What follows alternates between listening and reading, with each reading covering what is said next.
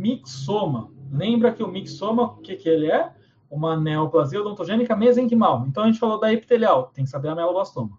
Dos mistos, odontoma. E dos mesenquimais, mixoma. É, acontece mais em adultos jovens, 25 a 30 anos, mais comum em mandíbula, e ela vai formar uma, um padrão radiográfico de lesão radiolúcida multilocular.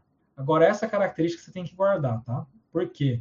Se falar em qualquer enunciado de questão, falando degrau de escada ou teia de aranha, essas são as palavras-chave para você falar. É mixoma. O Darcy falou na aula lá de tumor odontogênico. Então, falou de radiolúcido multilocular, degrau de escada ou teia de aranha, é mixoma. Guarda isso aí no seu HD cerebral. E aí, isso, essa lesão também pode provocar deslocamento ou reabsorção óssea.